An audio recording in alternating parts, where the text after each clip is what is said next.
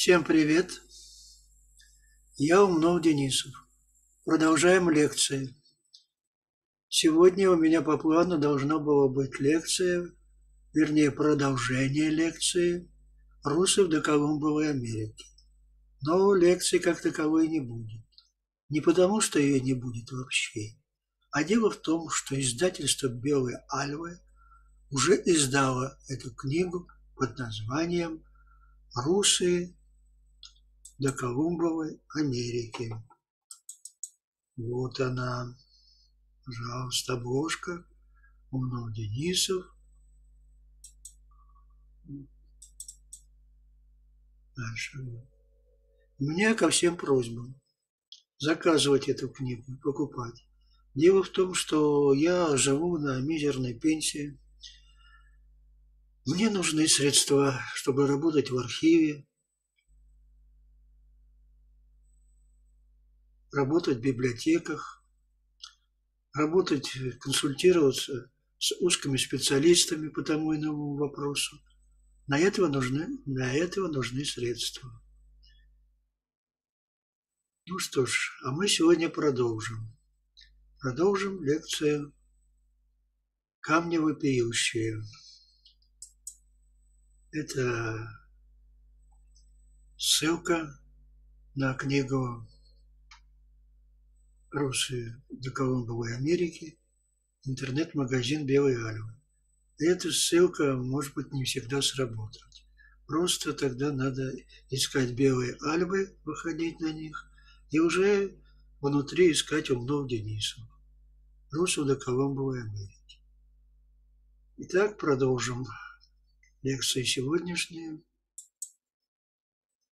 языческое письмо Ферапонтьевского монастыря из книги «Камни вопиющие», часть вторая.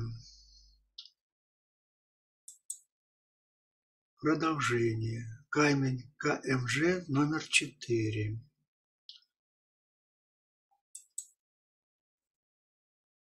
Вот здесь транскритенция и словарь. Каждый сам может рассмотреть, увеличив файл.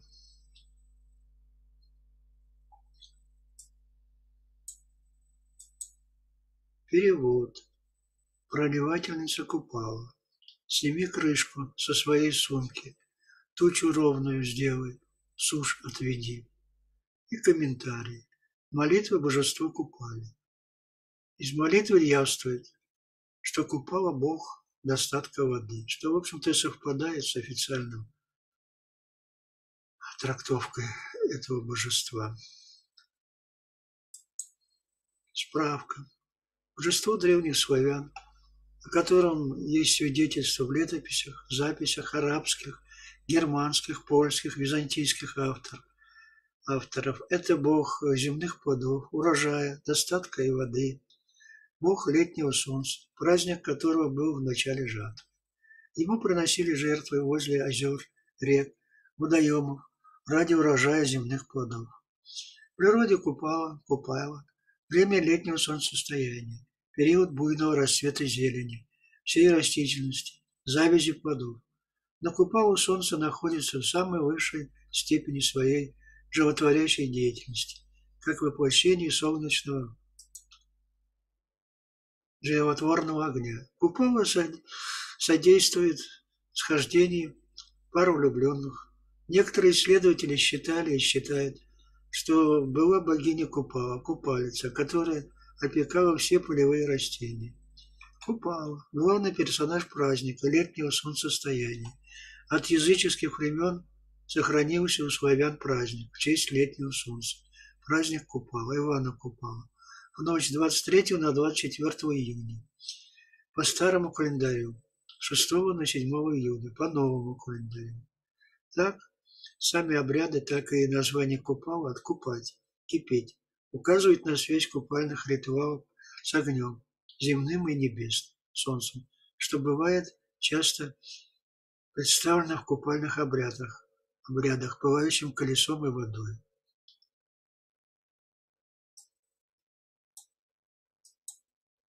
Камень номер КМЖ-5. Также просматриваем. транслитенцию, перевод. Перевод. О летах, походах бывших, сказания. Постановили бежать войной на Нубию. Тогда же готы, Абии, Порости, Ра, бога-адепты бога Ра, галиджейцы, стало быть, удажане, ичкерцев роды, народ был этот нильский из Нуби, Ра, Всевысшего Божества. Прокомментируем. Табличка-памятка говорит о том, что некогда в далекие времена племена готов, абиев, племена с реки Рос, адепты бога Ра, галиджийцы, славяне, ичкерийцев роды, были некогда выходцы из страны Нубии. Поэтому, видимо, по призыву египтян, терпящих бедствия, пошли воевать на Нубию. Справка. Нубийцы. Ливийские племена, обитали, обитатели бассейна Нилы, жители Нубии и Судана. Часть их верховьев Нила смешалась с арабами, отличалась большой энергией и выносливостью. Как второе, кочевые, очевидно, бербенские племена нубатов или нубадов, ведущие происхождение из пустынь к западу от Египта и поселенные императором Диоклетианом в 292 году, это уже новой эры, в долине Нила для защиты южных племен Египта от бремиев. Следует отличать их от более древних по происхождению нубийцев, живших южнее. По свидетельству проникания племена вильцев, выходцы из Нубийской пустыни, около XVI века до новой эры. Разбив город Сеут, ушли на север, на Чудское озеро. В XIII веке до новой эры гордорийцы идут войной на Египет. В Нубийской пустыне им был снова взят город Сеут. Справка. Ави Абии. У Гомера в Илиаде кочевое скифское племя на Дунае.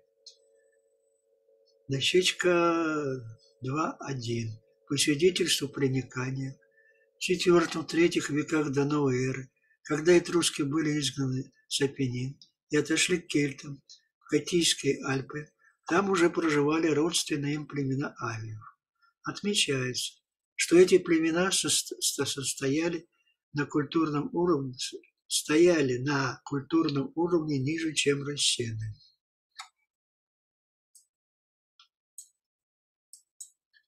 Камень КМЖ-6. Также рассматриваем словарь, транслитенцию, комментарий. Надпись на стенде отмечает приход на Русь князя Рюрика, князю Игорю. Понимать эту надпись надо так, что Рюрик стал служить Игорю не с того момента, когда пришел на Русь разделять враждующие стороны, восставших против отца Игоря Вадима и вставших за Вадима. Приход Рюрика непосредственно к Игорю состоялся, когда уже Олег Вещий пошел войной на Дира. Рюрик присоединился к Алексею Венда Олег Вещий. Вот, тут мы перевод забыли дать. Росом служить к Игорю Рюрик пришел. Свидетельство проникания. Так. Согласно повести временных лет, Игорь был сыном датского конунга Рюрика. Летописи сообщают, что в 879 году, когда умер Рюрик, Игорь родился в 877 году, был ребенком, позаботился о котором Олег, отец попросил своего родственника Олега. Вместе с Олегом Игорь перебрался в Киев, вплоть до кончины Олега, около 912 года. На самом деле выполнял роль помощника при своем старшем каноне. Но это версия летописи временных лет, не наша. В 903 году Олег женил Игоря на Ольге, а в 907 во время похода на Царьград, Константинополь, оставил его своим наместником в Киеве. В 922 году Игорь окончательно стал киевским князем. Князем правил до 945 года. На самом деле, историки уже давно обратили внимание на то, что в летописи присутствует разрыв почти в два поколения между Рюриком и Игорем, а следовательно Игорь, скорее всего, не был сыном Рюрика. Просто позднейшие летописцы, которые в начале XII века несли повесть временных легендов о призвании в Новгород Рюрика с братьями, искусственно соединили имена Рюрика и Игоря, как отца и сына. В этом отношении характерно, что в Киеве до конца XI века о Рюрике ничего не было известно, а родоначальником Киевской княжеской династии считался именно Игорь Старый. Так в середине XI века именовал Игоря митрополит Киевский Иларион в своем слове о законе благодати. А что же говорит нам проникание, свидетельство проникания? Игорь был сыном датского принца Валента, в русской транскрипции Вадим Храбрый. Смотри, Вадим. Сына Стерлауга Дрочливого или Трудолюбивого. В 862 году был свергнут с престола родным дядей, князем Диром был увезен матери на остров Рюген, где Венда вторично заключила брак уже с Олегом Вечным. По брачному договору между Вендой и Олегом после восстановления свергнутой династии Игорь имел право управлять государством только после смерти Олега. Одна из жен Игоря, Анида, Сприванка, от нее сын Рогового, впоследствии князь Полоцкий, Другая жена Ольга, от нее сын Святослав, меньшой.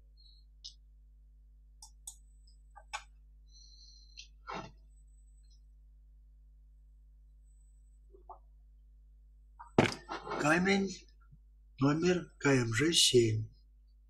Перевод.